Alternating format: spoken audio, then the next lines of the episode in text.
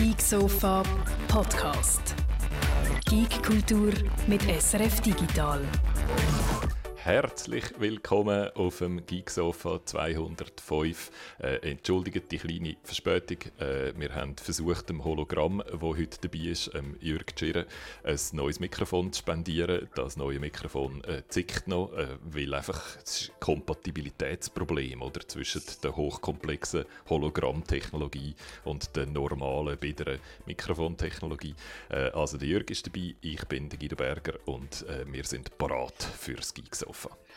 Die Martina ist heute nicht dabei, weil die hat unbedingt an die Einsiedler Fasnacht wollen, hat sie mir gesagt. oh Gott, wir müssen sie dann in Quarantäne stecken nächste Woche. Genau. Ähm, glücklicherweise sind ihr alle schon parat. Ich hoffe, ihr habt auch ein, äh, etwas noch zum Mittag gehabt oder sind das jetzt noch am Essen. Der Moski ist da, der Amigin ist dabei, der Petrolhead, der Musik und Bier, der Archie Pencil, der Raphael, der Marcel, der Moski, habe ich schon gesagt, der Mermegil, der Serge, der Christoph, der Kingpin, der Energy. Ah, wenn wir ein bisschen später anfangen, dann sind auch mehr Leute da, gell? der Rosti und der Raphael und der Marcello und der Hatamoto und dann verliere den Überblick. Freut mich, dass ihr alle dabei sind. Und ich würde sagen, in diesem Geeksofa, wo es um verschiedene hässige Sachen geht, ja nicht mir, dass schon mal die Missverständnisse ausgeräumt sind. Wir sind nicht hässig, aber die Sachen, die wir heute darüber reden, sind hässig. Und etwas, was sehr hässig und sehr Metal ist, ist unsere erste Schlagzeile, Jürg. Oh je. Yeah. Äh, der tote Onkel ist jetzt eine Gitarre. Das ist die Schlagzeile und äh, falls jetzt jemand nicht ist rausgekommen bei dieser eigentlich äh, total guten Schlagzeile, kann ich schnell beschreiben. Ich habe einen Link gesehen auf die Seite von Metal Sax, das ist so ein Online-Metal-Magazin, vielleicht gibt es so Druck, bin ich mal sicher. Und dort hat einer von den Lesern äh, Bilder eingeschickt. Äh, der Leser nennt sich Prince Midnight, äh, sehr passend für einen Metal-Fan und äh, kommt aus Griechenland und hat Bilder geschickt, wie er aus dem Skelett von seinem toten Onkel Gitarre hat gemacht. Und bevor jetzt alle aufschreien, das darf man nicht und das ist ist äh, Leichenflederei, der Tod. Ich wollte es schnell nochmal schnell noch sagen. Aus dem echten Skelett von seinem echten Onkel, der echt gestorben ist und dann das Skelett noch vorig geblieben ist, wo du uns jetzt dann gerade noch erklärst, wie um alles in der genau. Welt. Aus dem echten, realen Skelett von seinem Onkel hat er eine Gitarre gebastelt eine funktionierende Gitarre, wo er dann auch noch ein, äh, ich glaube, äh, einen Song von Dark Throne hat vorgespielt, also von einer Black Metal Band, auch sehr passend. Also die funktioniert die Gitarre und äh, Folgendes ist passiert. Der Onkel war ein grosser Metal-Fan, ist leider viel zu früh gestorben bei einem Autounfall und hat äh, in seinem Willen äh, sein Skelett äh, der Forschung gemacht, also Medizinstudenten, die da nachher können dran das schauen Und irgendwann ist, hey, äh, hat äh, die Uni keine äh, Verwendung mehr gehabt für das Skelett und hat das der Familie zurückgegeben und dort ist auch nicht so ganz klar gewesen, was man so machen Und sein, sein Neffe ist das, oder? Das fest der Onkel genau, das ist sein Neffe. Genau. Genau, er hat dann entschieden, ja, der Onkel ist ein grosser Metal-Fan gewesen, was gibt Schöneres für ihn, als wenn er aus dem Skelett jetzt eine Gitarre würde machen Und das hat er gemacht. Also du hast die Wirbelsäule, die so in Haus von Gitarre übergeht. Dann hast du die Rippe vom Brustkorb, sie so dort, wo sonst äh, bei der Gitarre so der, so der Körper ist. Und dann unten hast du äh, Platz noch, dort, wo wahrscheinlich die Hüfte ist, etwa, äh, zum drauf spielen. Und das Ganze funktioniert. Und ich weiß nicht, was man davon so halten, aber äh, es ist die metaligste Geschichte, die ich in den letzten äh, fünf, sechs Jahren habe gehört, würde ich mal sagen. Es sieht nicht bequem zum Spielen aus, muss ich sagen. Gitarren sind ja in der Regel dünn, oder? Dass du nicht so weit vorlangen musst, sondern dass du so näher am Bauch kannst schrummeln Und weil da die Rippen so halt gewölbt sind, sieht es nicht nach einer Gitarre aus, die angenehm zum Spielen ist. Und der Markus sagt, es sei irgendwie makaber und druckt wahrscheinlich das aus. Und die meisten von euch denken, der Netti findet, es gäbe Schlimmeres. Er ist nicht, nicht beeindruckt. Und der Amigian glaubt so ist noch nicht so ganz. Ist das wirklich echt? Kann es sein, dass uns der Prince of Midnight einen Bären aufbindet? Also er hat die ganzen Fotos geschickt und man kann natürlich anhand von den Fotos jetzt nicht verifizieren, ist das ein echtes Skelett oder nicht, äh, wo auch die anatomischen Nachbilder sehen täuschend echt aus. Von mhm. dem her, hm, aber ich habe jetzt nicht das Gefühl, dass ich die Geschichte gefunden habe. Also wer sie selber gesehen äh, kann bei metalsax.net schauen. Der Titel der schöne ist This Dude built a guitar out of his dead uncle's skeleton. Und ich glaube, den Link können wir schon in, in die Beschreibung Genau, da tue, ich dann, da tue ich dann nachher rein. Wahnsinn. Ähm, ja, ich hoffe, kann dann, also sein, sein Onkel ist der, der gut hat können Gitarre spielen und, und Metal und so. Ähm, kann dann der Prince Midnight das auch gut? Ist es, ist es wert? Oder ist habe ist es das berühmte Gimmick, wo sonst die Musiker drauf oben schauen? Ich habe jetzt nur gehört, wie dass er äh, auf dieser Gitarre spielt, äh, wo er Philip Caster, Philips Telecaster nennt, also nicht ein Telecaster, sondern ein Telecaster, was ein Skeleton ist. Und er spielt eben, wie gesagt, das Dark Throne-Stück und Dark Throne ist äh, ja legendär ungeproduziert und tönt von sich aus schon scheiße. Also das bringt er relativ gut her. Wenn er jetzt etwas Gescheites müsste spielen auf dieser Gitarre, bin ich nicht sicher, ob das aber funktionieren. Okay, gut. Wenn wir schon bei Metal-Sachen sind, machen wir gerade noch ein bisschen weiter, weil jetzt auch der, der Peter hat gesagt hat, so Geschichten kommen normalerweise aus Norwegen. Ähm, wir haben eine Wikinger-Erfolgsmeldung, Walheim. Ich glaube, wir haben da auf dem Sofa noch gar nicht über Walheim äh, geschwätzt. Das ist im Moment so der Steam, der Steam-Hit. Ähm, ein Rust mit Wikinger, kann man glaube sagen. So ein Bastel- und Survival-Spiel, aber in Wikinger-Welten hat sich in den ersten zwei Wochen, äh, wo jetzt erst der Access losgegangen ist, zwei Millionen Mal verkauft. Was also so richtig anständig ist für so ein kleines Indie-Game. Und ist ähm, äh, im Moment gerade erfolgreicher als GTA 5 im Sinne von, dass mehr concurrent äh, Leute das am Spielen sind im Moment als GTA 5 oder mindestens mal ein Wochenende lang ist es so gewesen, 360'000 haben es gleichzeitig zur gleichen Zeit gespielt in einem Peak äh, auf, auf Steam. Also Valheim ist, glaube ich, etwas, was wir uns anschauen müssen und ich habe gehört, Martina sagt schon dran. Also ich glaube, sie äh, kommt dann wahrscheinlich aus ihren Ferien zurück und berichtet von irgendwelchen Wikinger-Erlebnissen, die sie hatte. Ist, ist schon mal meine Erwartung. Also später mehr zum aktuellen Hit bei Steam. Äh, der Petrol hat finde bitte gern die Überleitung. So, so muss es laufen, oder? Ihr könnt immer schöne Überleitungen im Chat genau. schreiben. Ich nehme es auf und dann ist alles so smooth, äh, wie wenn es der Segway Jack, wie hat der geheißen? Es gibt so eine Conan O'Brien-Figur mal gegeben, wo Segway Jack, glaube ich, geheißen hat, wo sie so reingerollt haben. Dann hat er einen Segway gemacht und dann haben sie ihn wieder rausgerollt. Und er hatte so, so Loungewear angehabt, so einen samtigen, dunkel äh, Jacke, glaube ich, ein Smoking Jacket und hat Trauben gegessen. So habe ich es düster in Erinnerung. Kommt jetzt tief aus den 90er Jahren. Äh, ich finde beim schnellen Googlen nichts. Das Tolle finde ich an dieser Überleitung ist ja, dass die noch gar nicht wissen, welches als nächstes Thema kommt. Also beweiset mal so ein bisschen euer Hive-Mind und wieder da in Zukunft könnt. Genau. Die nächste Schlagzeile ist äh, WandaVision, ist glaube ich noch erfolgreich. Anscheinend, also von WandaVision haben wir sie auch gehabt, es hat uns beiden sehr gefallen und wir sind da nicht die Einzigen, wie sich jetzt herausstellt. Äh, äh, äh, Analytics-Firma, die Parrot Analytics heisst. Und da stelle ich mir natürlich vor, dass ganz viele so Papageien irgendwo auf einem Stängel hocken und mit ihren Schnäbel auf Computertastaturen tippen und, und Daten analysieren, die bei so einen Ticker reinkommen und, und ganz aufgeregt mit den Flügeln flattern, wenn sie etwas Neues gefunden haben. Und das haben sie jetzt äh, gefunden, nämlich, dass äh, WandaVision die beliebteste TV-Sendung ist im Moment. Man muss vielleicht noch sagen, wie dass die Papageien bei Parrot Analytics das feststellen. Die schauen äh, Social Media an, was da geschrieben wird, äh, Fan-Ratings, also was zum Beispiel etwas bei Rotten Tomatoes bekommt oder an anderen Orten, wo du Ratings kannst abgeben und auch noch wie auf Piratenseite, äh, wie viel Mal das, das angeboten bzw. abgeladen wird. Also eigentlich gar nicht so eine schlechte äh, äh Vorgehensweise für mhm. eine Zeit, wo du ja auf alle möglichen Art und Weise an die Sendungen kommst und allein nur, ob man sie jetzt gesehen hat, bei Disney noch nicht unbedingt sagt, ob jetzt eine Show weltweit am beliebtesten ist oder nicht. Ich glaube, bei Game of Thrones zum Beispiel ist ja der grösste Teil piratentrieben von den Leuten.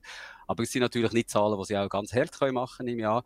Aber äh, laut dem ist äh, WandaVision die begehrteste Show im Moment. Und es gibt so ein bisschen etwas, was das noch stützt. Nielsen, wo äh, eigentlich die bekannten Zuschauerratings machen in Amerika, die sagen, oh, sie gehen eine von den Top 6 Shows auf Netflix, mhm. Amazon, Hulu oder Disney Plus.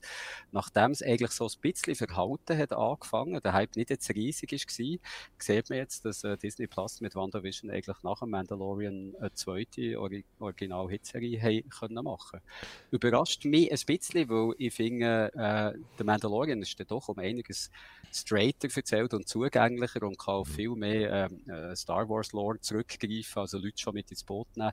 Während der WandaVision ja so eine, so eine Metaserie ist, die so ein bisschen über das Fernsehen machen erzählt und eigentlich recht anspruchsvoll ist. Nicht, dass der Mandalorian nicht anspruchsvoll wäre. Also WandaVision ist mit Abstand anspruchsvoller als, als Mandalorian, wo ja häufig auch so simple ähm, Western-Geschichten erzählt, wo in einer Folge etwas passiert, wo dann auch abgeschlossen ist. Oder so klassisch, das haben wir dort vor allem in der ersten Staffel auch lässig gefunden, dass wir wieder mal eine einfache Serie dürfen schauen dürfen, wo nicht irgendwie immer 700 Hirne musst gleichzeitig parat haben und Twitter und äh, sonst noch soziale Medien, dass du überhaupt rauskommst. Und WandaVision ist wieder ganz klar so modernes Fernsehen, wo man rätseln, rätseln darf und wo man geht, geht Videos schauen, dass es 72 Easter Eggs drin hat in der letzten Folge etc. Oder?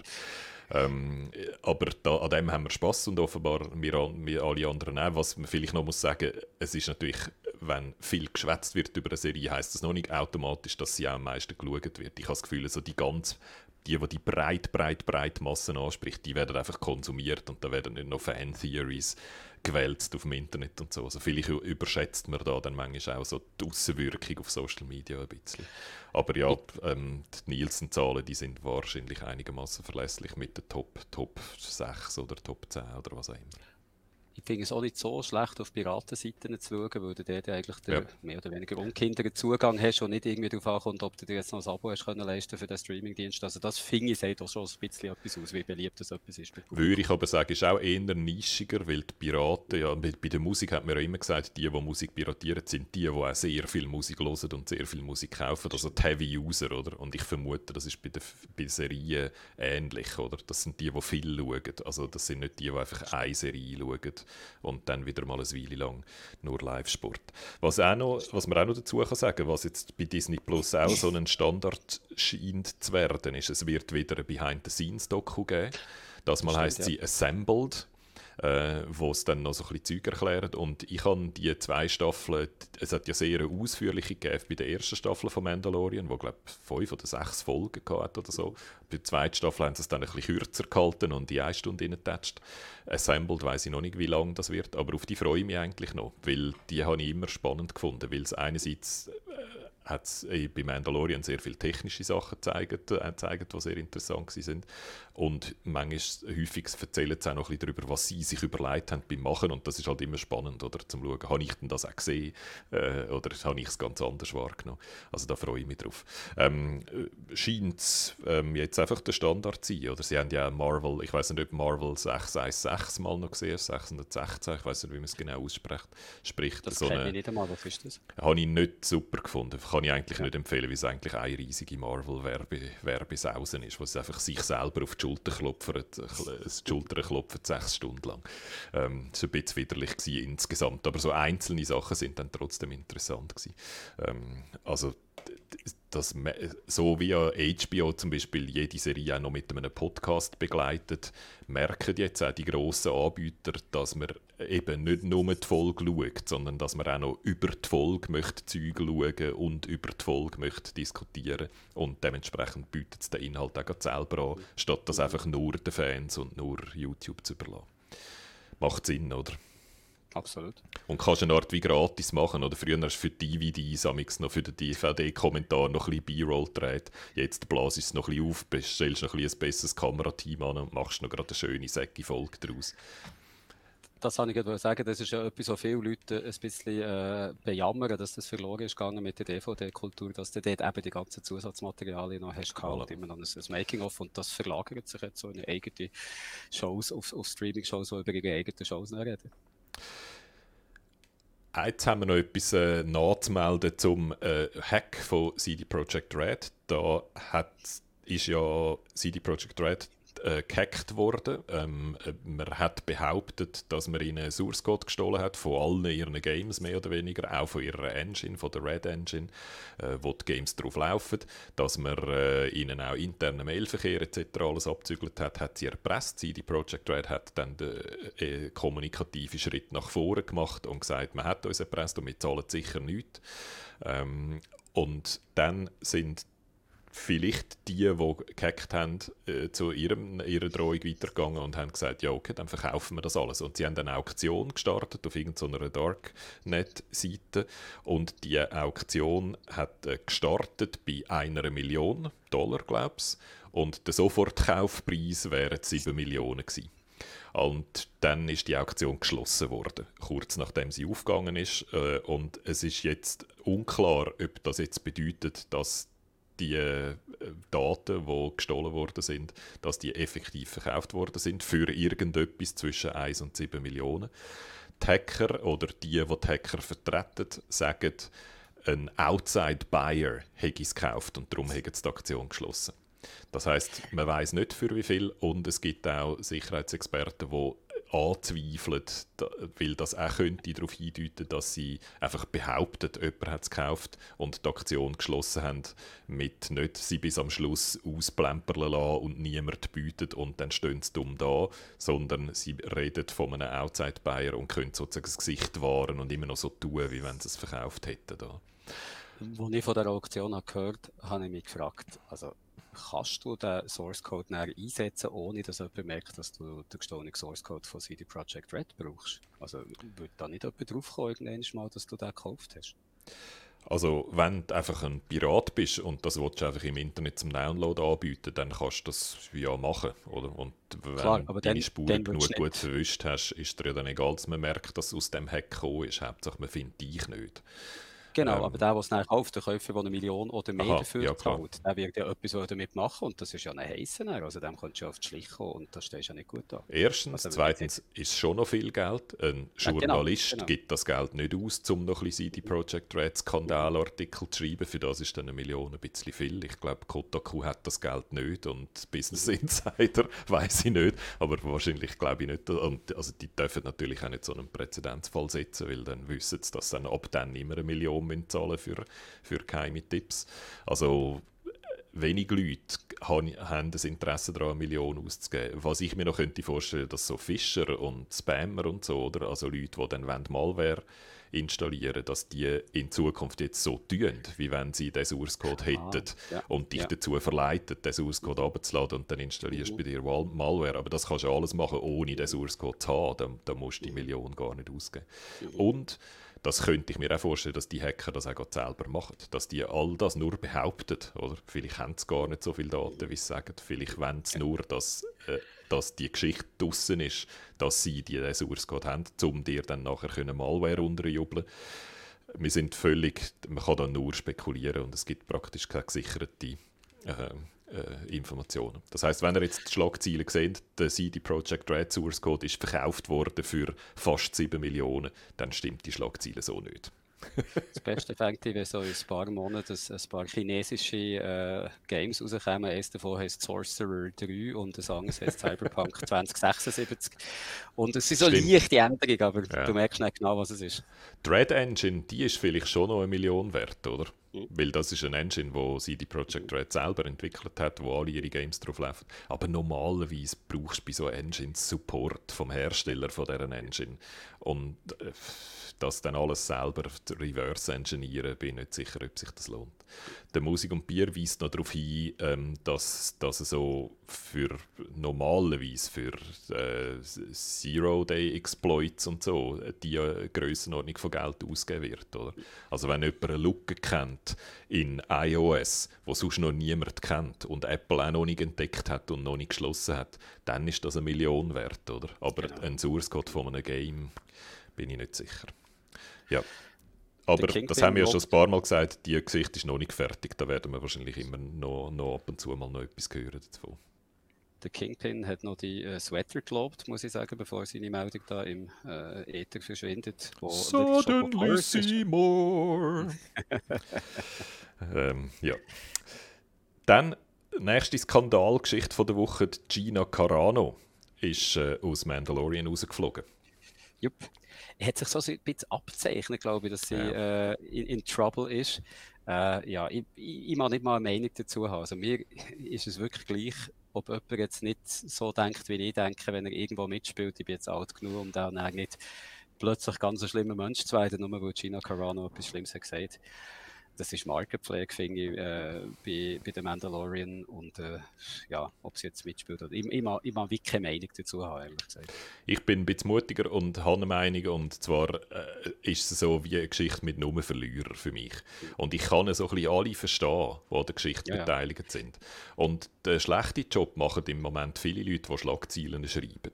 Weil die Schlagzeilen, die man liest, ist und ich zitiere jetzt, ich habe das Zitat nicht eins zu eins jetzt im Kopf, aber ich zitiere mehr oder weniger den Spiegel, wo sagt, dass Gina Carano entlassen worden ist, weil sie antisemitische Äußerungen gemacht hat auf Social Media. Und das stimmt so einfach wirklich nicht, oder?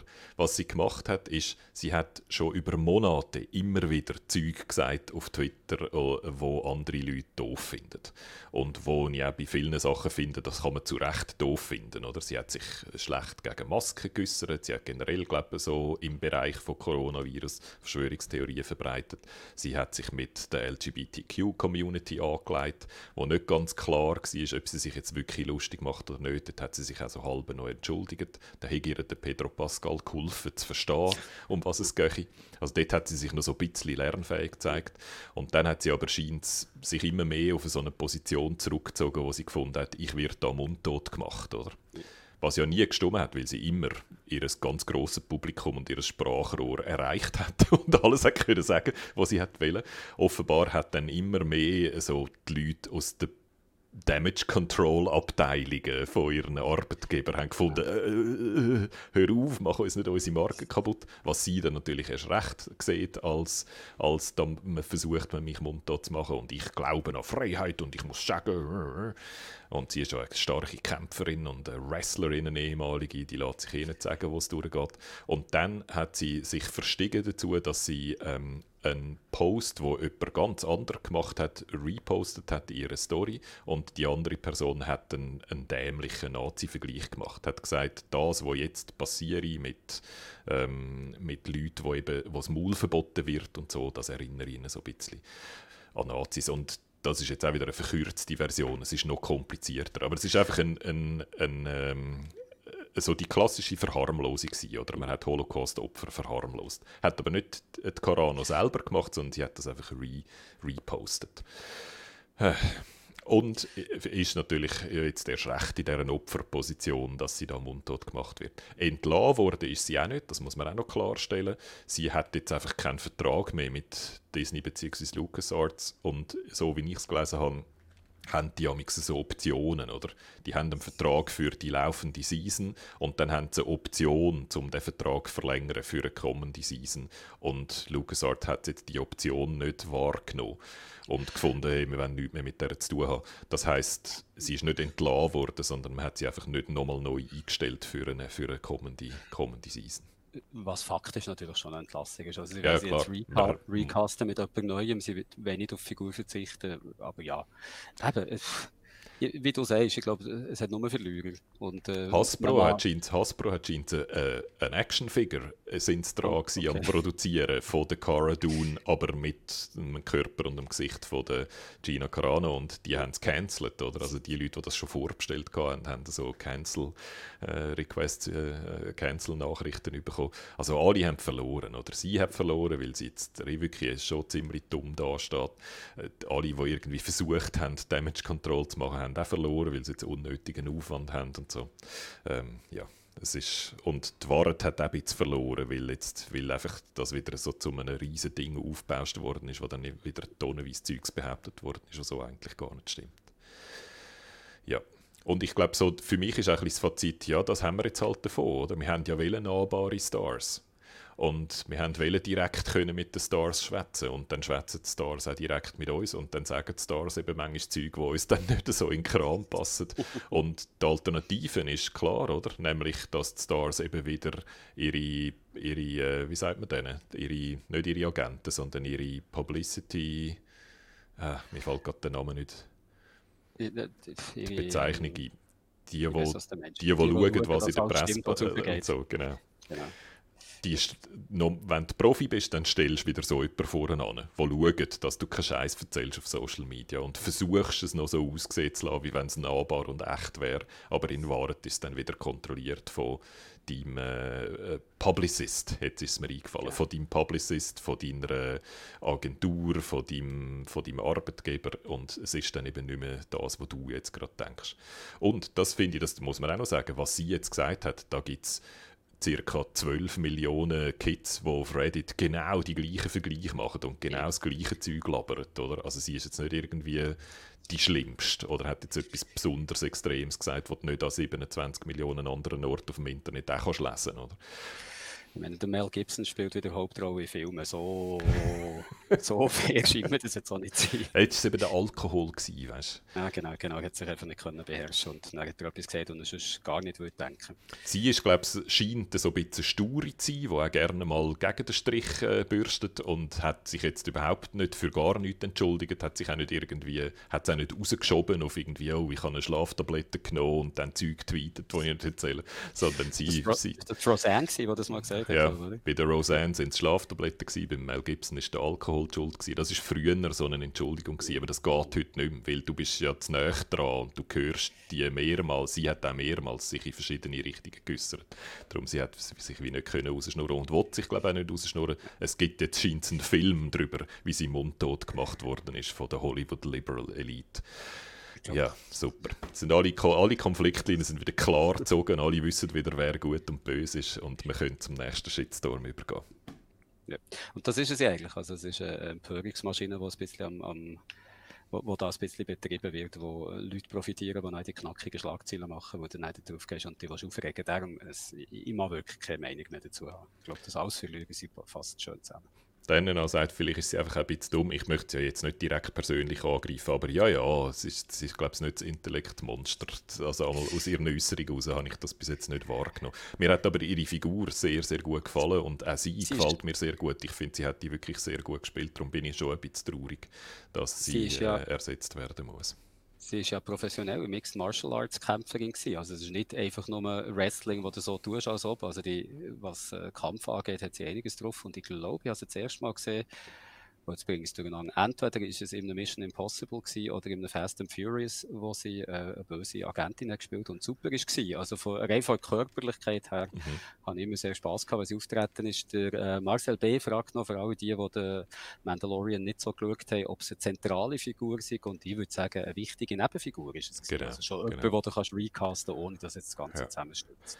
Ähm, haben wir ja in Game of Thrones auch überstanden, dass dort eine ja. wichtige Nebenfigur recastet worden ist wenn wir gerade bei Casting sind, äh, Segway Jack to hey, the Rescue, wow.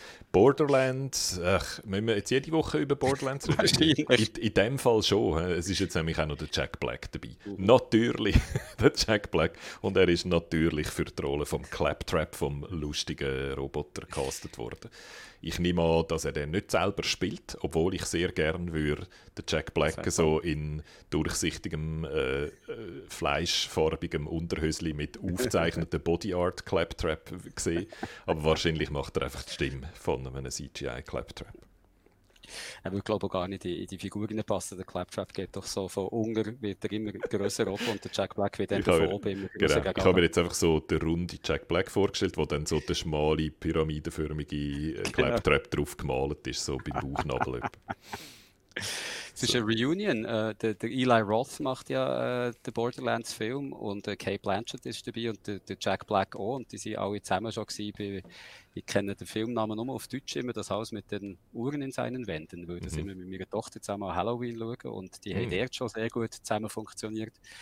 Und äh, ich hoffe, dass das auch wieder der Fall ist. Also ich sehe die gerne zusammen. Hat der Eli Roth in seinen Horrorfilmen so ein bisschen Humor gehabt? Schon, oder? Oder sind die so knallhart, Splatter und Bierernst? Also bei Hostel hat es schon humoristische Elemente gehabt, aber die hast du dann auch schnell vergessen, weil der ganze Film so unangenehmer Torture-Porn war, dass du okay. wirklich jede humoristische Szene hast du geklammert und eigentlich aus dem Gedächtnis ist gelöst worden, das nächste schlimm. Aber vorletzt ist er, ist er recht lustig geworden. Er hat auch einen Film mit dem Keanu Reeves, äh, sehr untergegangen ist, wo so ein bisschen um, um Social Justice Warriors geht, aber auf, auf eine sehr lustige Art und der Keanu spielt dort auch sehr toll. Also die Eli Roth hat schon Humor. Okay. Von dem Film erwarte ich ja eigentlich nichts. Ich bin einfach gespannt auf den, weil der immer crazier aussieht vom Cast her. Wo ich mir sehr viel äh, davon verspreche, ist die Last of Us Serie, wo ja der Craig Mazin, der, der Tschernobyl äh, gemacht hat, äh, schreibt äh, für HBO. Und dort haben wir jetzt zwei Casts, nämlich wer der Joel und der Ellie spielen. Genau. Und zwar der Pedro Pascal mal wieder am Nord. Das ist eigentlich das Jahr des Pedro Pascals oder die Jahre des Pedro Pascals verletzt. Ja? Pedro Pascal ist jetzt überall. Er, er bucht jetzt ja. einfach jeden Gig. Ähm, und Ellie wird gespielt von der Bella Ramsey und die kennen die Game of Thrones Fans noch. Die hat dort Liana Mormont gespielt, so die, das kleine junge Mädchen aus dem Norden, wo dort mal so total badass ist, genau eine Folge lang. Aber ein Breakout-Star ist geworden, ein bisschen das. Also alle haben noch darauf gewartet, was Liana Mormont macht. Das Internet hat sie geliebt und jetzt darf hat sie die Ellie spielen. Ja. Ähm, beim Pedro Pascal bin ich ein bisschen unsicher, ob mir das gefällt, die Besetzung. Weil er ist mir ein bisschen zu schön. So. Und der Joel mhm. ist für mich, das Alter stimmt ziemlich. Der Joel ist so Ende 40, Anfang 50, je nachdem, ob man das, auch den ersten oder den zweiten Teil vom Game anschaut. Und das stimmt genau. Der Pedro Pascal ist, glaube was haben wir, 46 oder so in dieser Gegend. Also das passt ungefähr. Aber er ist schon so ein bisschen sehr ein schöner, glatter. Und der Joel ist für mich eigentlich so ein gebrochener, rough, so ein, ja einfach, ich habe den Pedro Pascal noch nie mit 20 Wochen Bart gesehen. So. Aber vielleicht äh, sieht das gut aus.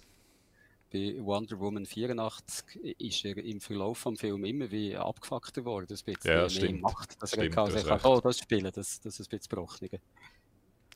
Aber so, ja, in, in ein Extrem, oder? Der Joel ist ja eher so ein gebrochener Mann eigentlich, wo dann erst durch die Beziehung zu der Ellie eigentlich wieder so etwas wie Hoffnung findet in sich, wo er vorher schon etwa 15 Jahre lang völlig verloren und aufgegeben hat. Oder? Und das ist, ist eine schwierige Rolle zum Spielen. Ich bin sehr gespannt, wie der Pedro das dann macht. Ich muss der, schnell auf etwas eingehen, was im, was im Chat gerade ist. Äh, der Amnetti sagt, äh, dass äh, der Pedro Pascal in äh, Game of Thrones einfach super gefunden und das habe ich ganz vergessen. Und das ist auf eine Art der Reunion von zwei Leuten, die bei Game of Thrones dabei waren, sich aber wahrscheinlich nie gesehen haben, weil der Pedro Pascal schon tot war, als Liana Mormont vorgekommen ist. Mhm. Und der äh, NNA sagt, alle loben immer den Craig Mason für Tschernobyl, aber niemand sagt, dass er auch Hangover 2 und 3 hat geschrieben Und das stimmt natürlich nicht. Wo wir über äh, Tschernobyl geredet im Geeksofa, ist das auch ein Thema gewesen. Die lustige Wandlung von Craig Mason. Wo ja bei Mythic Quest äh, Ravens Banquet dabei ist und der eine lustige Rolle spielt. Also der kann nicht nur mit Tschernobyl. Vor der Kamera. Genau. Gut, also ähm, ich so wie ich den auch verstanden, meint er, wollte er damit sagen, dass das zwei ganz schlimme Filme sind. Also ich glaube, er wollte so ein bisschen die Fähigkeit von Craig Mason ein bisschen ein, zwei Steps vom Podest oben abholen. er hat auch noch Superhero-Movie gemacht, schreibt er auch, und da habe ich jetzt vorhin nicht erwähnt, wo ich gar nicht weiß, was das für ein Film ist. Und ja, Hangover 2 und 3 sind sicher nicht die guten Hangover-Teile und ich bin mal sicher, ob Hangover 1 der gute Hangover-Teil ist. das ist so eine Serie, wo ich weiß, dass ich die gesehen habe, aber immer wieder daran zweifle, ob ich wirklich alle drei Teile gesehen habe. Also ich habe recht viel von dem, von dem wieder vergessen, was nicht ein gutes Zeichen ist. Ähm, wir müssen noch ganz eine wichtige Meldung machen vom neuen amerikanischen Präsidenten, nämlich ähm, Joe Biden, wo wir ja äh, wissen, dass der jetzt neuerdings Präsident ist, sind alle ganz erleichtert. Der hat eine Enkelin, die heißt äh, Naomi Biden und die zwei sind letzthin mal in Camp David gewesen, dort, wo sich amerikanische Präsidenten gerne entspannen und die haben dort Mario Kart Arcade GP DX gespielt gegeneinander und er hat sie ganz knapp geschlagen. Ich kann ja den Joe Biden super gut nachmachen, weißt du? Come on, Mac! Come, come, come on, Mac! Come on! Das, das ist der Joe Biden. So, hat er sicher gefahren dort. Der Joe Biden macht genau das, einfach, wo, wo alle von ihm erwarten. Einfach so Politik ein bisschen aus dem Rampenlicht rausschieben mhm. und einfach so Lieblingsgroßvater der Nation sein, dass sich alle ein bisschen entspannen können genau. und nicht jeden Tag müssen Doom scrollen auf Twitter, was jetzt der amerikanische Präsident schon wieder getrieben hat. Im Gegenteil, der tut jetzt neuerdings einfach so ein bisschen mit seinem Hund spielen und mit seiner Frau spazieren gehen und Mario Kart Arcade GP DX spielen. Sie laut seiner Enkelin sagen, a little rusty, hat aber barely, also ganz knapp gewonnen gegen sie. Ich bin einmal Mario Kart äh, Arcade GP DX gefahren und zwar in Japan, in einer Arcade in Harajuku, so dem super hippen ja. Stadtteil von Tokio, wo die coolen Kids abhängen. Und finde, also das ist also nicht das beste Mario Kart. Also ich habe das ziemlich scheiße gefunden, wenn ich direkt darf sein. Weil es hat, es ist, du sitzt in einem Plastikkart und es hat ein Steuerrad und also schwabbelig, eine schwabbeligere Steuerung kannst du dir also nicht vorstellen. Es hat nichts yep. mit der Präzision zu tun, wo wir uns sonst gewöhnt sind vom richtigen Mario Kart. Oder? Also das ist einfach, das ist so ein Mario Kart für Leute, die nie gamen. Darum, äh, man darf jetzt nicht behaupten, dass der Joe Biden ein Gamer sagt, bloß wegen dieser Schlagziele. Aber das heisst auch, dass in Camp David äh, Arcade-Maschinen noch rumstehen in dem ja. Fall. Ja, und so ein bisschen ältere. Jimmy Parker kommt ja. manchmal vorbei und äh, spielt noch ein paar Spiele von früher. genau. Die alten Presidential Bros treffen sich dort in der genau. Arcade genau. und hängen ein bisschen ab. Tun dann also ein bisschen ein paar Tickets mit, mit so diesen Basketball-Dinger und, und, und Hockey, Air-Hockey spielen und so und hängen ein bisschen ab. Und der NNA ist äh, völlig anderer Meinung als ich und findet Mario Kart Arcade großartig. Ja, no, dann das, äh, müssen wir da agree to disagree. Äh, gut, wenn wir gerade bei Rennautöli sind und äh, Simulationen der, der des welchen. Ähm, es gibt neue, eine neue Liga, äh, eine Sim Racing Liga. Die heißt, hebt die fest, Jürgen, ist ein, ein langer Titel, Fanatec GT World Challenge Europe powered by AWS. Oh, okay. Okay, okay, okay. Es ist nicht der, nicht der Marketing, der Marketing äh, Einfall der, des Jahrtausends gewesen. Bis du ähm, ausgesprochen hast, hat das Auto schon auf 200 beschleunigt. genau. Was aber passiert, das ist das erste Mal, dass eine Sim-Racing-Serie einen Einfluss hat auf eine echte Racing-Serie. Und das funktioniert folgendermaßen: ähm, Während der normalen ähm, GT World Serie, also das sind so die GT-Autos, die, die Langstrecken fahren, so 3, 6, 24 Stunden. Ja. Ich glaube GT3 heißt die Klasse, oder vielleicht ist es nochmal eine andere Klasse als GT3 oder vielleicht ist es die Zusammenfassung von diesen GT3 und 4 Klassen. Da bin ich nicht zu wenig im Rennsport drin. Aber einfach so die Porsches und Ferraris mit den grossen Spoilern, die schnell in Le Mans und über den Nürburgring fahren, die sind das. Die fahren und die Teams können dann zusätzlich noch im Fahrerlager in einem Simulator äh, mit Assetto Corsa noch, auch noch ein Rennen fahren. Und wie es dort abschneidet, hat einen Einfluss auf die Teamwertung. Also es ist theoretisch möglich, dass die Meisterschaft mindestens bei der Teamwertung entschieden wird, weil die ein bisschen besseres Simracer in ihrem Team hatten als das andere Team. Wenn die Punkte gleich sind zum Beispiel, dann würde jetzt der Simracer-Punkt nachher den Ausschlag geben zählt der Simracer gleich viel wie der normale Racer oder ist das so äh, kosmetische äh, Punkte, die noch dazukommen? Das ist nicht gestanden in dem Artikel, okay. den ich gelesen habe, darum nehme ich an, es ist so, wie du sagst, es wird nicht gleich viele Punkte geben für das. Und es ist auch nicht, es ist ziemlich sicher so, dass es nicht die echten Fahrer sind, die auch noch im, im Sim, in der Sim fahren, weil die sind ja draußen ihr richtiges Langstreck Langstreckenrennen am fahren und der Simulator steht dann einfach noch so im Fahrerlager rum und irgendwo zwischendrin geht wahrscheinlich mal noch ein Simracer, wo das Team sich einkauft für das, das Rennen fahren und die zusätzlichen, Team, die zusätzlichen Punkte fürs Team abholen. Oder? So stelle ich es mir vor. Also Teams posten jetzt wahrscheinlich Simracer ein, die das für sie machen. Und äh, natürlich hat der Petrolhead recht, das ist vor allem eine Werbeveranstaltung für den Hersteller von dem Simulationsgear von der äh, von den Rennautos. Aber eben, es ist meines Wissens auch das erste Mal, dass wirklich so Simracing ähm, Meisterschaft direkt, einen direkten Einfluss hat auf eine reale Motorsportmeisterschaft. Corona sei Dank, würde ich sagen. würde mich noch interessieren, wie die gezahlt werden jeweils. Also ob es einen riesen Unterschied gibt zwischen den Simracer und den anderen Fahrern oder ob die da Equal Pay haben wahrscheinlich ähnlich wie im FIFA-E-Sport, ähm, wo ja auch die FIFA-E-Sportler beim FCB angestellt sind und wahrscheinlich entscheidend weniger verdienen als die richtigen Fußballer, die beim FCB ja. angestellt sind. Das wird, ich könnte mir jetzt vorstellen, es ist ein ähnliches Verhältnis da. Ja. Fände ich auch gerecht, weil der, der dort draußen 24 Stunden lang über Le Mans fährt, riskiert ein bisschen mehr und hätte so ein bisschen mhm. länger müssen darauf einschaffen, das zu machen. Mhm. Dann dürfte er ein bisschen mehr verdienen. Oder sie. So, und jetzt haben wir einen Skandal. Ja, wir sind noch nicht durch mit dem Skandal. He? Oxford hat äh, 120 Jahre alte Professur ähm, hat den Namen geändert. What? Wieso? Wieso ich, gehört es erstens aufs Geeksofa, zweitens, wieso haben sie es geändert? Weil die, die den Namen, ähm, äh, die Namensänderung bewirkt haben, ist Tencent. Oh, ja, das gehört aufs Geeksofa. Und die äh, Professur hat vorher den Wycombe, ich nehme an, man sagt Wycombe, ich bin nicht sicher, vielleicht sagt man auch Wickham oder Wickham ich bin nicht ganz sicher, äh, hat die Professur vorher geheißen, ein Chair of Physics, und das wird jetzt neu eben nicht mehr der Wycombe äh, Chair of Physics, sondern der Tencent Wycombe Chair of oh. Physics. Und für das hat Tencent äh, 700.000 Pfund gespendet. Seit Daily Mail. Um so etwas können zu ändern.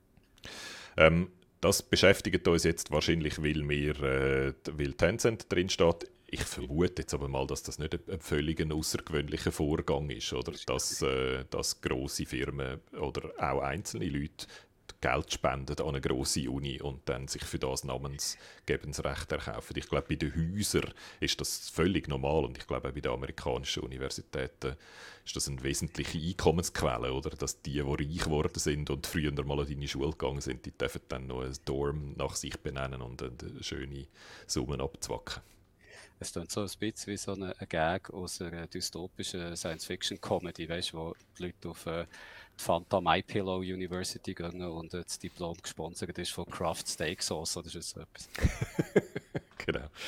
Wir müssen irgendwann schon mal, geben, wenn das da weitergeht mit unserer Sparrunde und, und den Gebühren, so müssen wir dann irgendwann schon einmal das Namensrecht vom Geeksofa verkaufen. das ist wahrscheinlich, dann werden wir es 10 Cent Geeksofa oder das, äh, oder das ja, müssen wir noch schnell etwas anderes sagen, dass wir nicht nur einen einzigen Sponsor gesagt haben.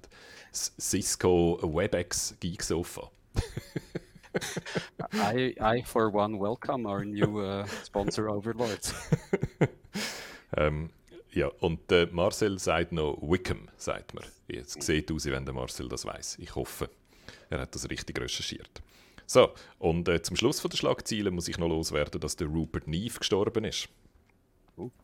Der Rupert, der Rupert Neve ist ein legendärer Sound Engineer, der jetzt mit 94 in Texas gestorben ist. ist eigentlich ein Brit, gebürtiger äh, Brit.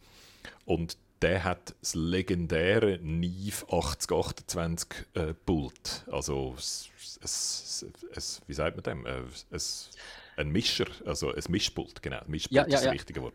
Das legendäre Neve 828 hat er gebaut unter anderem.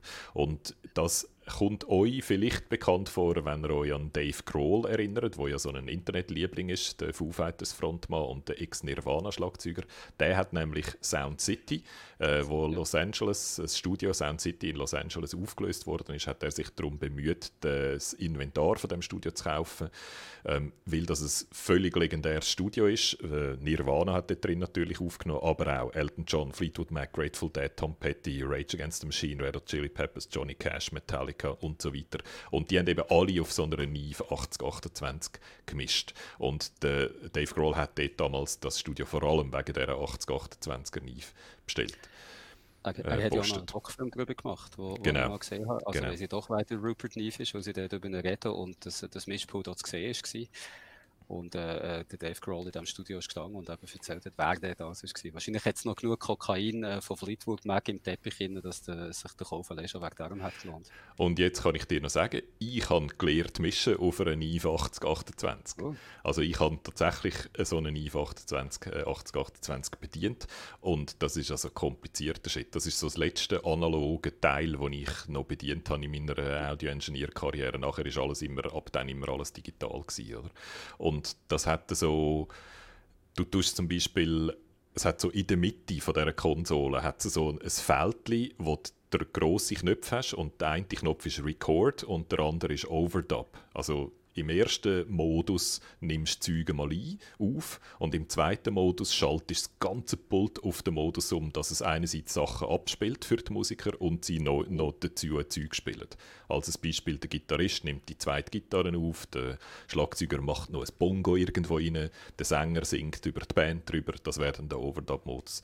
Und die Knöpfe umschalten, da haben wir also mehrere Stunden Theorie gehabt, um zu lernen, was dann passiert, wenn die Knöpfe umschaltest. Aha. Dort hast du müssen aufpassen, weil wenn du die falsche Sache gemacht hast, hat es dem Musiker ein Feedback auf die Ohren gegeben, wo natürlich da verlierst du dein Gesicht für immer, wenn dir das passiert als Audio-Engineer. Machst du auch den Musiker die Ohren kaputt, was du nicht solltest wählen. Also wirklich ganz, ganz schwierig zu bedienen, das Pult. Hat aber tönt. Uh, geil kannst einfach ganz anders aufnehmen. Du kannst heiß rein, es tönt dann schön statt verzerrt und so. Also es ist, es ist ein richtiges cooles Pult zum Arbeiten gewesen. Und wir haben das damals noch sogar ursprünglich ist die Schule, wo ich Audio Engineering zuerst gelehrt und nachher unterrichtet habe, ist zuerst im Technopark in Zürich und nachher an einen anderen Ort angezügelt und dann haben wir die Nive, also mit einem Kran müssen aus dem Studio raus die haben dort müssen die Wand aufschneiden. Hm? Also die müssen, das Fenster hat nicht gepasst. Wir müssen die Wand aufschneiden, die Knife mit einem Kran rausholen, runter und um die können an den anderen Ort anzügeln.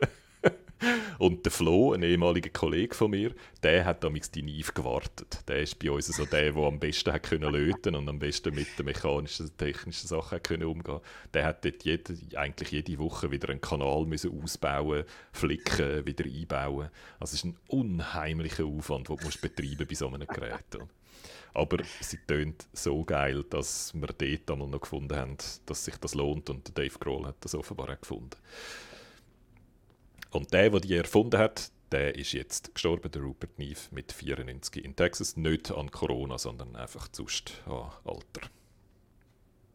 Hat den Grammy Lifetime Achievement Award bekommen im 97 für seine Leistungen für Druckmusik. So, und dann muss man noch sagen, für die Fans, Nintendo Direct macht es, gibt es heute Abend Heute Abend, Jörg, am 11. Äh, Schweizer Zeit, in, dem, in der Mitte der Nacht, macht Nintendo wieder mal ein Direct. Und das ist aufregend, weil es seit 530 Tagen keins mehr von denen gegeben hat. Was, was sind das? Das sind nicht ganz zwei Jahre. Was, ist denn, was haben sie denn angekündigt? Ich weiß es gar nicht mehr. Das ist irgendwann, ja, es ist einfach ewig her und das ist ja. so ein, ein Livestream, wo Nintendo Zeug verkündet. Und in dem Moment was das Direct angekündigt haben, ist natürlich nicht nur bei uns im Discord, aber auch Klar. dort die grosse Spekulation losgegangen, was jetzt geht. Alle sind wahnsinnig aufgeregt. Wir haben Memes gepostet gesehen von Completely Erect statt Nintendo Direct. Und äh, ich glaube, das Erste, was sich wünscht bei uns im Discord, Jürg, ist Mario Kart 9 und Switch Pro. Ähm, Switch Pro würde ich Ich würde äh, mir wünschen, irgendetwas von Zelda hören, vom nächsten Breath of the Wild, wo ja soll in Entwicklung sein. Was ich mich auch freuen würde, ist, wenn sie etwas zu Bayonetta 3 sagen. Das äh, würde mich wundern, was dort läuft. Das ist aber kein Nintendo-Titel. Vielleicht Metroid, vielleicht Pikmin. Das sind alles so Nachfolger, wo man darauf wartet. Ähm, ich han, meine Hoffnungen sind nicht allzu hoch, muss ich sagen, weil realistischerweise reden sie über Pokémon Snap und Monster Hunter Rise. Das sind so die nächsten Spiele, die rauskommen. Und wahrscheinlich reden sie einfach über das. Aber vielleicht haben sie noch so ein One More Thing. 50 Minuten soll es gehen, also da kann man ein bisschen mehr erzählen, als einfach nur zwei Games vorstellen. Und nur für die beiden Games wieder ein Nintendo Direct zu machen, also ja, wären wir ein bisschen enttäuscht. He? Die kommen bald raus und darum könnten sie ja auch ausführlich Gameplay zeigen und so, oder? Das wäre das wär schon auch möglich. Apropos Monster Hunter, der Monster Hunter Film ist draus und bekommt gar nicht so What? schlechte Kritiken. Ja. Was, der ist also, schon draussen? Ja, ja, da kann man, wenn man jetzt böse wäre, können wir den schon abladen. Oh. Und äh, kommt nicht so schlecht weg. Also ich würde sagen, vielleicht im nächsten Geeksofa okay. sollten wir mal darüber reden. Okay. Soll ich noch schnell etwas zu Bowser's Fury sagen? Mhm. Wir überziehen heute ein bisschen. Wir haben ja auch ein bisschen verspätet angefangen. Ich bin noch nicht völlig äh, ohne, ohne Optimismus, dass wir einigermaßen knapp durchkommen. Bowser's Fury ist richtig gut, Jörg. Es ist ein richtig gutes Spiel. Und zwar, ich, ach, besser als, es kommt ja zusammen mit Super Mario 3D World raus. Und das ist ein Port von einem Wii U-Spiel. Das ist ursprünglich eigentlich auf der Wii U rausgekommen und das ist schon sieben Jahre her. Und das haben sie jetzt einfach ported für Switch. Vor allem würde ich sagen, weil viel mehr Leute Switch haben, als damals eine Wii U hatten. Also das heißt, das Spiel damals war ein bisschen Perlen vor die Säue oder? Weil es hat einfach niemand gespielt, weil niemand die Konsole hat. Oder? Jetzt haben viel mehr Leute Switch, jetzt können noch mal viel mehr Leute äh, das äh, äh, Mario Game spielen und ich wäre jetzt nicht überrascht, wenn das erfolgreicher wird als damals, was vor sieben Jahren das erste Mal rausgekommen ist. Einfach weil die Installed Base grösser ist. Aber damals bin ich recht enttäuscht davon. Und nicht, weil es ein schlechtes Spiel ist. Das ist ein total gutes Spiel auf höchstem Nintendo-Niveau. In den einzelnen Levels wunderbare, viele Details drin und so. Eine Idee am anderen, die lustig ist und wo cool ist zum Spielen etc. Aber ich habe es wahnsinnig konservativ gefunden, weil es ist eigentlich eine eine größere Version von Super Mario 3D Land. Land, World, Land, World. Strukturell fast das Gleiche und 3D Land ist zwei Jahre vorher auf der 3DS rausgekommen und hat sich dort schon von der Struktur her, wie du vom einen zum nächsten Level kommst, auf die ganze New Super Mario Bros. Reihe bezogen, wo ja wiederum Bezug nimmt auf die originale äh, Super Mario Bros. 3 oder so. Also so ein Derivat von einem Derivat, wo jetzt noch portet wird, oder? Wo ich dann wie gefunden, ich, ich habe total keine Lust, das nochmal zu spielen, weil ich glaube, äh, natürlich finde ich es dann lässig, aber ich tun so meine grundsätzliche intellektuelle Meinung nicht ändern, dass das einfach ein, nicht eines der coolen Marios ist. Oder? Die coolen Marios würde ich sagen, Super Mario 64, Super Mario Galaxy, Super Mario Odyssey, das sind so die, die etwas gewagt haben, oder? die in die Open World gegangen sind, die von 2D in 3D gegangen sind, wo plötzlich auf Planeten bist, die rund sind, statt auf einer flachen Erde. Also das sind die, die wirklich grundsätzlich etwas geändert haben und Super Mario 3D World hat das nicht gemacht gemacht. Und jetzt haben die, die schlauen Kerle von Nintendo einfach noch ein gratis Dessert-Game oben drauf gepackt, nämlich Bowser's Fury. Das bekommst du zusammen mit dem, genau. mit dem Mario. Du ja. postest einfach Super Mario 3D World und dann ist einfach Bowser's ja. Fury auch noch dazu. Und wenn ja. das Spiel startet, dann wählst du aus entweder das oder das. Okay. Ja. Äh, und dann ist es völlig voneinander abgekoppelt. Und Bowser's Aber Fury, sie haben nichts zusammen zu tun, die beiden. Das ist nicht, Bowser's Fury hat so ein bisschen die Assets von 3D World. In 3D World haben sie zum Beispiel Mario ein Katzenkostüm angelegt und es hat viele so Katzenthematik, Bäume, die aussehen wie ein Katzenkopf und so. Und das haben sie bei Bowser's Fury alles auch gebraucht. Oder? Also sie haben eigentlich wie die Assets von 3D World genommen und aber ein ganzes neues Game daraus gemacht, wo in der Open World ist, wo eigentlich so ähnlich ist wie Super Mario Odyssey. Du bist so auf einem See, wo es Inseln drauf hat und du kannst dich sehr frei bewegen von diesen Inseln zu den nächsten und auf diesen Inseln machen, was du willst. Und du musst eigentlich einfach so goldig leuchtende Katzengesichter finden, die versteckt sind auf diesen Inseln. Und es hat meistens fünf und dazwischen noch ein mehr Keime, die sonst noch so versteckt sind. Und in welcher Reihenfolge die gehst du suchen. Und wenn du dort wieder zurückgehst auf die Insel, um noch ein Kätzchen mehr zu finden, oder ob du lieber zu der nächsten Insel weitergehst, das ist alles völlig dir überlassen. Was ich super finde. Es ist einfach viel moderner, oder? Im Vergleich dazu ist 3D World total älterig und wirkt sehr so, äh, ja, einfach ein bisschen aus der Mode gekommen, oder? Und Darum heißt es Bowser's Fury und das ist wirklich neu du hast den grossen böse Bowser, der so von einer Ölpestenart überzogen ist und hässig ist wegen dem. Und der mhm. taucht, der ist meistens untertaucht und dann alle paar Minuten taucht er so Godzilla-mäßig, wo ja eh Godzilla ist ein Vorbild für den Bowser, taucht er aus dem Wasser raus und fängt dich dann an mit Lava bewerfen und generell Theater zu veranstalten. Und dann hast du viele Optionen. Dann kannst du entweder dich einfach verstecken und davor rennen und warten, bis er von alleine das Interesse verliert und wieder geht, was auch so nach ein paar Minuten der Fall ist.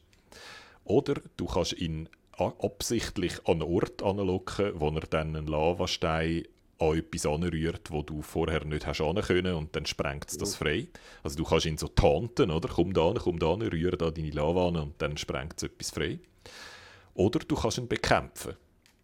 Und für das gehst du dann zu so einer grossen Glocke und dann, wenn der Mario die berührt, verwandelt er sich in so einen Super Saiyan-mäßigen, riesigen, goldigen Loi, wo ähnlich groß ist wie der Bowser und dann gehen die zwei so King Kong versus Godzilla mäßig aufeinander los.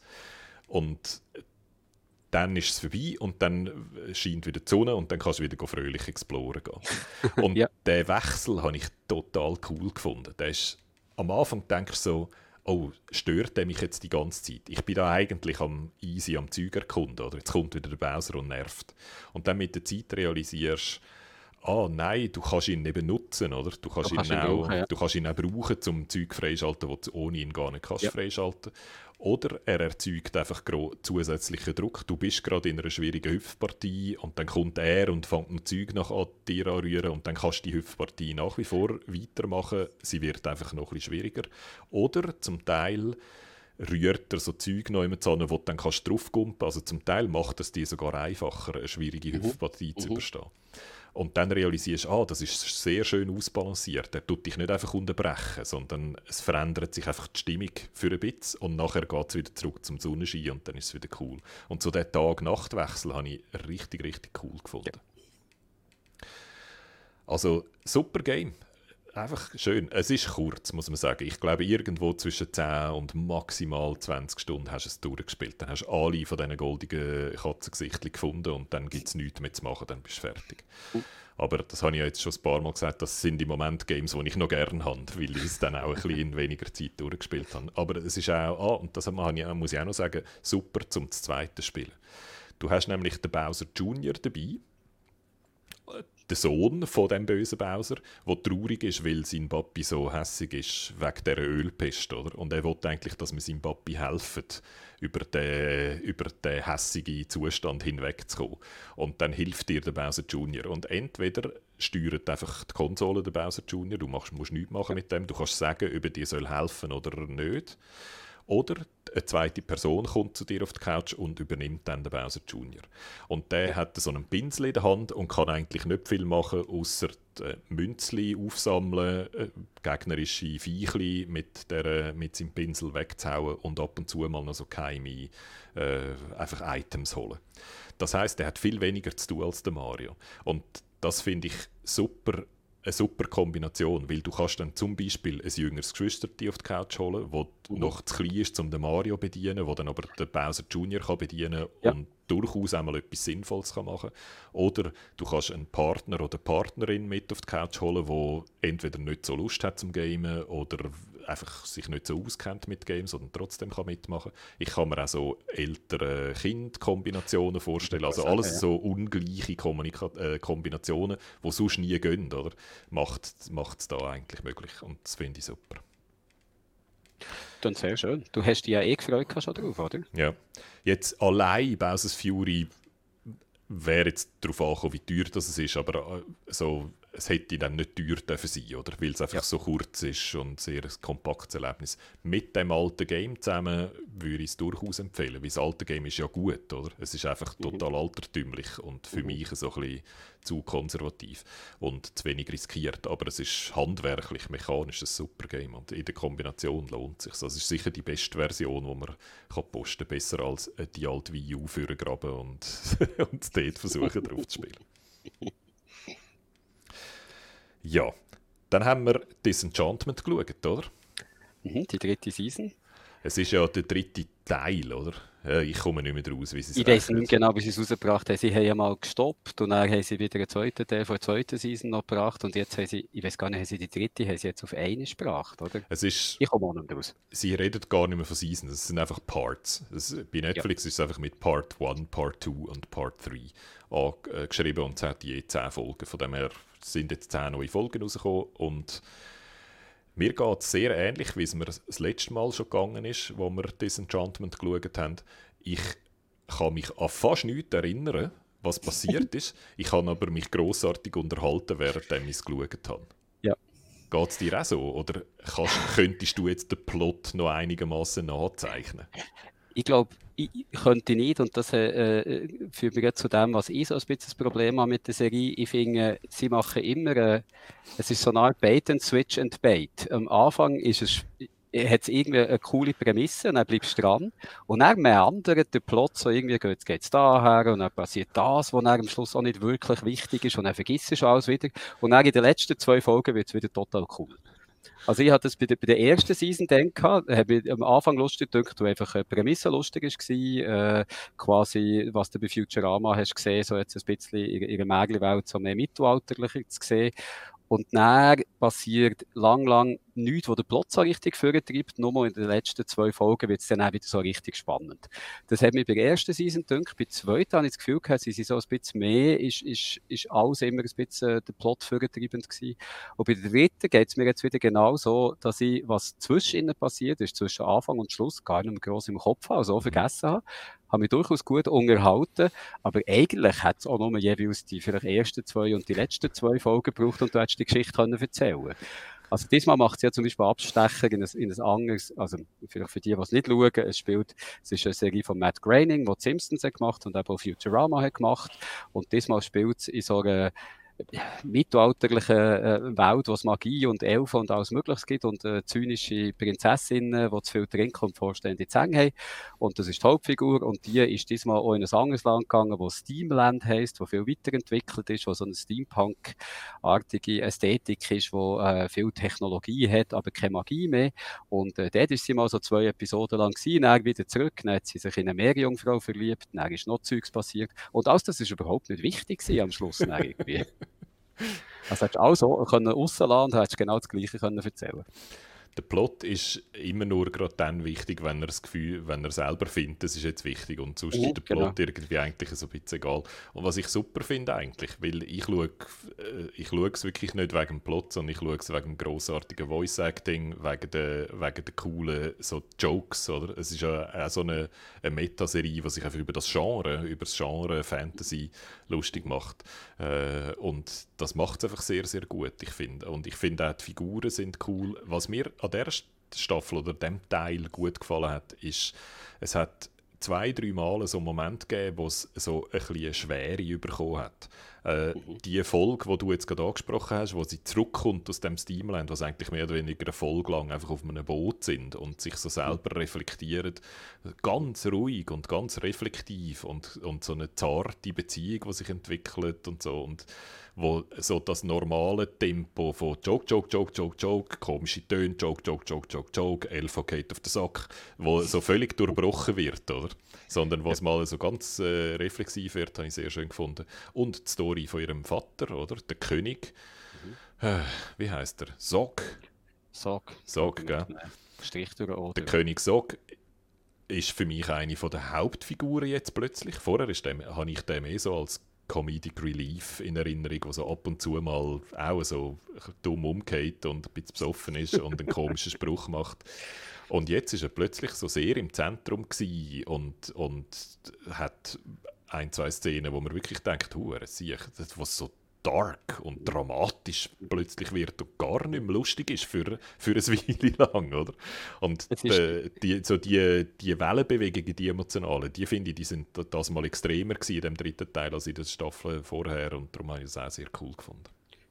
Also ich werde die vierte Staffel sicher wieder schauen, weil, wie du einfach äh, selber gesagt hast, man unterhaltet sich gut dabei, oder? Es bleibt vielleicht nicht viel hängen und äh, manchmal fragt man sich ein bisschen, wo geht es jetzt durch, aber äh, für mich stimmt auch, äh, auch das, was du jetzt gesagt hast, so äh, die Mischung zwischen äh, jemand geht auf den Sack und äh, bekommt dann noch ein Gewicht auf den Kopf, das irgendwo runtergefallen ist und dann der traurige Moment ein bisschen, wo, wo Selbstreflexion sind, finde ich, stimmt sehr schön da. Und von Futurama und von den Simpsons weiß ja auch niemand mehr den Plot, oder? Da weißt eigentlich, kennst du eigentlich auch nur noch die Witze von dem her und die Figuren. Und von dem her ist das auch konsequent eigentlich in der, in der Ausrichtung. Ja.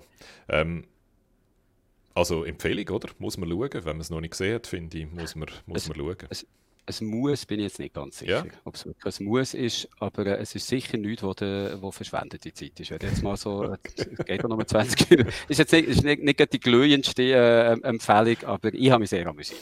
Okay, gut. Also ähm, dann lassen wir es bei dem. Etwas, wo ich auch sehr unsicher bin, wo man glaube ich nicht kann, eine Empfehlung aussprechen, ist der neue Studio Ghibli-Film. Äh, Earwig and the Witch heißt er. Und es ist der erste Film, wo Studio Ghibli nicht in handzeichneter Animation äh, produziert, sondern wo CG ist, also Computer generiert, in so 3D, mit 3D-Figuren und 3D-Welten. Ähm, du hast ihn nicht gesehen, Jürg, oder? Aber du hast, hast du dir mal noch, hast mal noch einen Trailer gesehen, hast den Stil gesehen?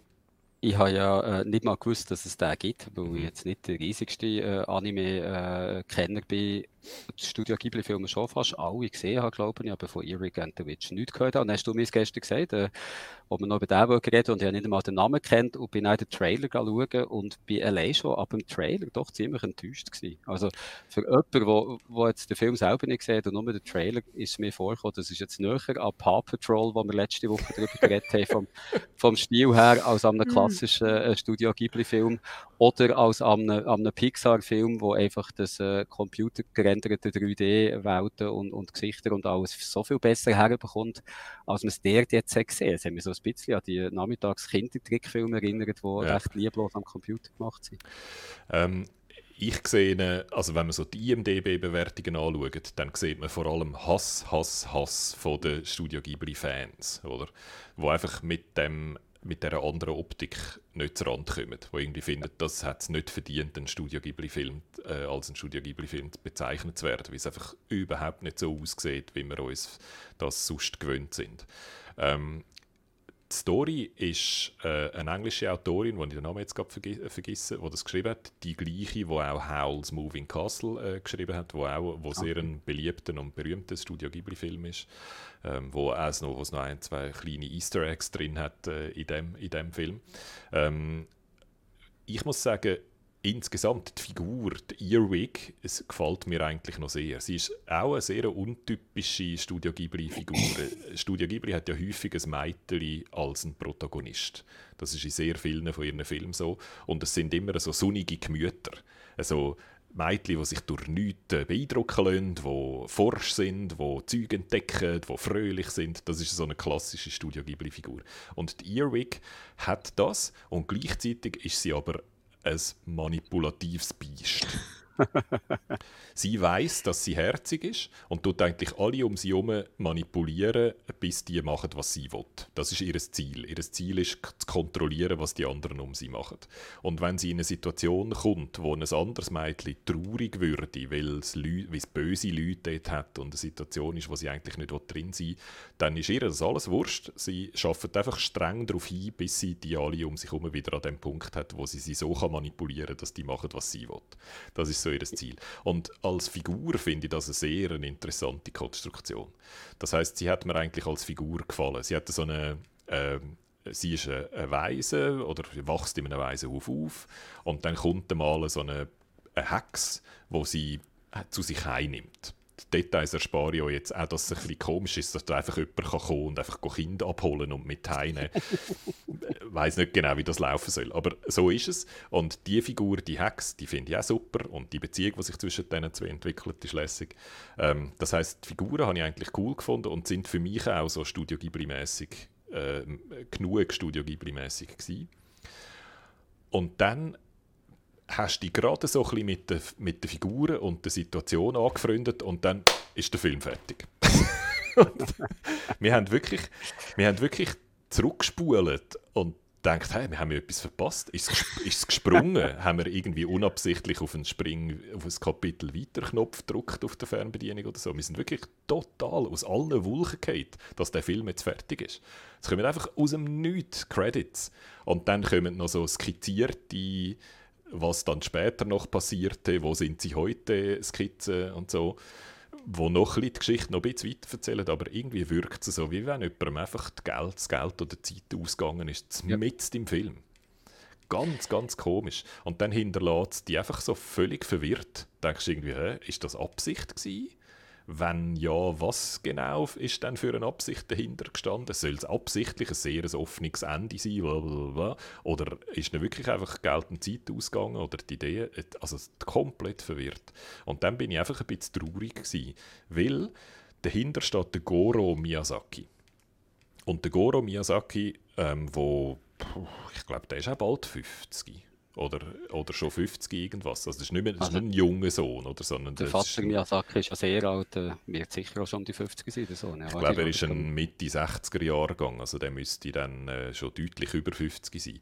Äh, Goro Miyazaki heißt er, ist eben der Sohn vom berühmten Hayao Miyazaki, der ja der Gründer ist, oder einer der Gründer vom äh, Studio Ghibli, wo alle mit, mit anbeten, oder? Und der arme Goro ist hat eigentlich immer gesagt, ich wollte nicht das machen, was mein berühmter Vater macht. Oder? Ist dann Landschaftsgärtner geworden, hat das grossartige Studio Ghibli Museum designt, das ich besuchen bin, als ich das letzte Mal in Japan war. Das ist in äh, Mitaka, so ein bisschen außerhalb vom zentralen Tokio und ist wunderschön, ein super Museum und auch der Garten rundherum ist super. Also der versteht etwas von seinem Geschäft.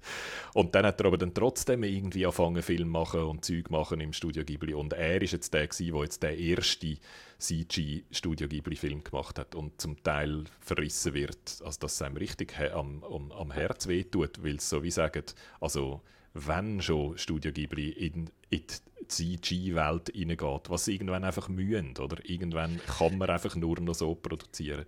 Dann doch nicht so halbherzig. Es sieht wirklich aus wie so eine schlechte Fernsehproduktion, was es in Japan, glaube ich, auch war. Es ist, glaube ich, nicht fürs Kino produziert okay. worden, sondern so ein bisschen fürs Fernsehen. Und es ist einfach so ein bisschen, er selber hat in einem, der Goro hat in einem Interview gesagt, sie hätten ihm einfach so die alten Garten vom Studio Ghibli, die grossen Namen, sein Vater und der Suzuki und so, die haben ihm einfach gesagt, ja, ja, mach, probier das mal aus. Du weißt noch am ehesten, wie das geht. Wir wissen das eh nicht. Wir wollen uns auch nicht damit befassen. Mach du mal. Und dann hat er mit so Junior Staff, mit so den Jungen, den wenig mhm. Erfahrenen aus dem Team und ohne Unterstützung und ohne irgendeine Kontrolle von den Alten den Film gemacht. Oder? Also sie haben dann es tönt wirklich so, wie wenn sie einfach so ein bisschen auflaufen lassen haben. Oder? Mach mhm. du da deinen blöden CGI-Shit, hast keine Ressourcen, keine erfahrenen Leute, keine Brainpower, mach das einfach mal. Es ist so eine self-fulfilling prophecy eigentlich. Und es, ist, das tut mir richtig ein bisschen weh im Herz. Aber findest du, Studio Ghibli muss diesen Schritt machen? Hin zum computeranimierten, 3D-animierten? Oder verlieren sie nicht dann einfach genau, ich sage jetzt nicht, dass ein Studio Ghibli-Film sich nur vom, äh, vom äh, Artstyle unterscheidet von anderen Trickfilmen. Ob Figuren, finde ich, dort äh, haben so ein mhm. bisschen andere, anderes Gewicht haben, aber trotzdem ist das etwas, was ein Ghibli-Film einfach am meisten auszeichnet. Ich finde, es wäre dumm, wirklich den Schritt zu machen. Ich würde Ihnen jetzt, wenn ich jetzt Consultant wäre, würde ich Ihnen raten, ja, bei dem zu bleiben, was sie auszeichnet und anders macht als die anderen Trickfilme. Ich würde wahrscheinlich auf eine digitale Produktion umsteigen irgendwann und nicht mehr wirklich von Hand Zeug malen, oder? sondern mhm. das digital malen, aber dass es so aussieht, wie wenn dass es noch von Hand gezeichnet ist und so oh, aussieht ja. wie ja. die alten Filme. Ja. Und dann ab und zu mal irgendeinen eine Kamerafahrt oder irgendeinen Lichteffekt ja. oder so machen, ja. wo halt der Computer besser kann, als jemand zeichnen kann. So würde ich es, glaube ich, machen. Oder? Mhm. Und dann irgendwann schon auf digitale Produktion umstellen, weil alle Neuen, der Nachwuchs, schafft ja nur noch digital. Oder? Also die, alle Leute, die sie rekrutieren, haben die digitalen Fähigkeiten und haben wahrscheinlich je länger, je mehr, mehr von diesen digitalen als von den analogen Fähigkeiten. Also irgendwann würden dann einfach ja auch der Nachwuchs ausgehen und die Arbeitsweise wird so langsam und so teuer im Vergleich zu anderen Studios, dass vielleicht irgendwann auch finanziell nicht mehr aufgeht. Also ich glaube schon, dass sie diesen Schritt irgendwann machen aber vielleicht eben nicht so extrem, oder? Dass gerade alles einfach aussieht wie... Mhm. Es hat so ein bisschen an uns an Ghost in the Shell Anime erinnert. Ich glaube, es noch viele, die auch komisch aussehen. Es sieht so aus wie schlechte Zwischensequenzen in einem älteren Computergame, oder? Und das sollte, das sollte schon nicht sein. Ja. ja, also allein schon der Trailer hat mich jetzt äh, äh, denken, dass ich den Film nicht unbedingt gesehen und bin dann noch schauen, was er so für Kritiken bekommt. Und wie du schon gesagt hast, äh, niemand ist begeistert. Ich finde ihn aber lange nicht so schlecht, wie man denken kann, wenn man äh, so die hoch emotionalen Bewertungen auf IMDb anschaut, wo die Leute wirklich einfach den Style so hassen, dass sie nachher nichts mehr können, sonst sehen und hören und darauf eingehen. Oder so emotional finde ich es dann nicht. Und darum, ich würde jetzt, wenn einem Anime interessiert, wenn einem Studio Ghibli interessiert und wenn man sich wundernimmt, was so die Zukunft vom Studio Ghibli ist, dann finde ich, dann muss man ihn schauen, oder? Mindestens zum herausfinden, dass das wahrscheinlich nicht die Zukunft ist. äh, ja. Wenn man äh, übrigens einen Trickfilm möchte empfehlen, wo ein kleines Mädchen äh, zu einer Zauberin geht, um dort zu zaubern zu lernen, dann würde ich auf Disney Plus die Owl House äh, noch als Empfehlung aussprechen. Das habe ich dank meiner Tochter entdeckt. Das ist eine ganz großartige Trickfilmserie, die von ihr gemacht ist, die bei Gravity Falls dabei war und wo, glaube ich, Freundin ist von Alex Hirsch, die Gravity mm. Falls hat gemacht eine der besten Trickfilmserien. Und äh, Owl House ist wirklich äh, äh, eine uneingeschränkte Empfehlung, würde ich sagen. Vor allem, wenn man es mit Kindern zusammen schauen Und dann hast du, glaube ich, noch Lupin empfehlen, oder? Lupin, genau. sagt man Lupin oder Lupin? Ja, Lupin sagt man wahrscheinlich, habe ich das Gefühl. Also die Amerikaner sagen alle Lupin, was mir recht lustig denkt, ja, wenn ich immer an Professor Lupin muss denken, aus den Harry Potter Filmen oder Büchern. Äh, und dann merken sie immer, dass das wahrscheinlich so nicht kann stimmen und dann wollen sie irgendwie Lupin sagen und bringen es nicht so ganz her. Äh, mir hat äh, Lupin ganz oben äh, bei Netflix reingespielt, da hat der Algorithmus mal wieder gefunden, mir könnte doch so etwas interessieren und ich habe die ganze Zeit gefunden, nein, das kann ich jetzt wirklich nicht schauen, das, das ist ja totaler Quatsch wahrscheinlich. Und habe dann gesehen, dass der äh, Louis Leterrier, der nicht nur ein grossartiger einen Namen hat, sondern auch äh, die ersten beiden Transporter-Filme hat gemacht und äh, The Brothers Grimsby mit dem äh, Sacha Baron Cohen. Oh, wo nicht cool der beste Sacha Baron Cohen ist, aber noch cool war, genau. Und äh, der beste Film, wo, wo Zauberer auch gleichzeitig noch Überfall machen, nämlich Now You See Me, einer der besten Filme, die es je auf der Welt gegeben Das hat alles der Louis Leterrier gemacht und als ich das gesehen habe, ich gedacht, ja komm, der hat auch Regie geführt bei äh, Lupin und da kann das nicht so schlecht sein. Habe es angefangen zu schauen und habe es dann super gefunden, muss ich sagen. Es gibt äh, fünf äh, Folgen bis jetzt und da ist noch nicht eine ganze Staffel, also es hört mit einem gewaltigen Cliffhanger auf. Und äh, es ist eigentlich äh, äh, eine Serie, wo, äh, eine Heist-Serie. Also jedes Mal äh, wird da irgendwie ein, ein Überfall oder äh, sonst irgendetwas eingefädelt, wo minutiös muss ablaufen und so wie so eine wie so eine Rube Goldberg-Maschine. Der eine Ding stoßt das andere an und das stoßt dann wieder das an. Und damit dann am Schluss das, das Ganze im Trockenen ist, müssen alle Sachen wirklich wunderschön zusammengespielt haben, was lustigerweise jedes Mal klappt. Und äh, der, der Lupin, der Lupin kann auch Psychologie von all seinen äh, menschlichen Widersachen perfekt lesen und weiß immer genau, wer was, wenn wird machen. Und wirklich alles klappt immer wie ein Schnürli. Es ist mehr Fantasy als, als, als, als echt, aber es macht mega Spaß zum Zuschauen. Äh, der, der Omar Sy, der die Hauptrolle spielt, wo man, ich glaube, von der, wie hat der geheißen, Les Intouchables, oder ist es so etwas? wo mhm. er jemanden gespielt mhm. und Auto mal in einem Rollstuhl immer nur ein Plakat gesehen. Das war, glaube ich, so eine Schmonzette, die sehr erfolgreich war in Frankreich. Aber ja, das ist großartig. Das ist so eine herzerwärmende äh, Story. So, das genau. gut gewesen, das war anständig. Gewesen. Okay. Und er ist der Hauptdarsteller, der die eine Hauptrolle hatte und er ist super, er ist wirklich ganz, ganz großartig, macht es sehr gut und äh, es ist eben, es ist so eine Serie, wo, wo du immer mal wieder so einen Raubüberfall kannst mitfiebern und dann aber plötzlich wird es so ein komisches Beziehungsdrama auf eine Art, so jetzt Auseinanderfall oder, oder so eine Beziehung, die er hat zu seiner Ex-Frau und seinem, seinem Kind. Also es ist auch noch selten, dass du so einen Verbrecher siehst, der eben ein Familienleben nebendurch auch noch hat, wo dann immer mehr in die anderen Sachen reinkommt. Dann ist es auch so ein bisschen Rachegeschichte, wo sein Vater äh, ist eines Diebstahls bezichtigt worden, den er nicht begangen hat und wegen dem er im Gefängnis eventuell Suizid hat begangen. Das weiß man nicht genau. Das ist recht tragisch auch noch. Und wirklich fünf Folgen, wo ich äh, jeden Abend mich darauf gefreut habe, wenn ich wieder ein bisschen Zeit hatte, äh, können weiterzuschauen und wo eben mit einem gewaltigen Cliffhanger aufhören und jetzt, glaube ich, angekündigt ist, dass das Klima so weitergeht in dieser ersten Staffel. Und äh, ich habe das sehr gerne geschaut, habe in einem Podcast gelost darüber, wie, äh, wie das amerikanische Publikum den findet, wo, wo auch sehr gelobt hat. Und habe dann gemerkt, und das habe ich noch lustig gedacht, das habe ich mir so nie überlegt, dass dank Netflix die Amerikaner ja jetzt Fernsehproduktionen plötzlich aus anderen Ländern sehen, was wahrscheinlich das erste Mal mhm. ist für wahrscheinlich 99 Prozent von allen Leuten in Amerika, die natürlich bis jetzt so wenig Grund wahrscheinlich hatten, über das eigene Schaffen rauszuschauen und vielleicht auch gar nicht gewusst haben, dass andere Länder selber auch Fernsehserien machen. Und jetzt plötzlich so etwas gesehen und dann habe ich das ist das für die ein anderes Erlebnis? Weil, so wie ich in diesem Podcast gehört habe, wie sie darüber geredet haben, haben sie das Französisch sein und wie Französisch das aussieht, sehr betont. Aber außer dass die Leute Französisch reden bei Lupin und dass es halt in Paris spielt, wenn du jetzt das austauschen und äh, würdest machen, dass sie in Chicago sind und alle reden amerikanisch, dann könntest du alles Delgel so belassen und es hat so einen internationalen Stil. Also ich habe das Gefühl, Netflix macht eben nicht nur, dass andere Länder Serien schaffen aus anderen Ländern plötzlich gesehen, sondern es gleicht auch so ein anderes bisschen an. Also es hat so einen internationalen Standard jetzt, wo es die Unterschiede zwischen den einzelnen Ländern gar nicht mehr so gibt. Äh, gleich wie bei den Hotels, oder? Ob du jetzt in ein uh, Hotel auf genau. Bali genau. oder äh, in Ghana oder in äh, Amerika gehst, ist immer das gleiche Hotel mit dem gleichen Standard, wo der gleiche Osterbrunch macht, oder? Von dem her ist es jetzt auch bei der Fernsehserie so. Aber die kleinen Unterschiede sind es dann eben. Die, Schauspieler, die Schauspielertraditionen sind ja schon ein bisschen anders, oder? Also ich, mhm. ich habe das Gefühl, dort, dass es wirkt fremd auf mich, hat einfach auch mit diesen Schauspielern zu tun, die ein bisschen anders Schauspieler lehren als man das in Hollywood lehrt, in Paris, oder? Und dementsprechend ja, ja. einen anderen Duktus haben, anders spielen, eine andere Schwere. Das, was bei Dark ja alle geliebt haben, ist, wie schwermütig das ist und so. Das hat auch mit mhm. diesen deutschen Schauspielern zu tun, die einfach anders spielen, als Amerikaner das spielen würden. Oder?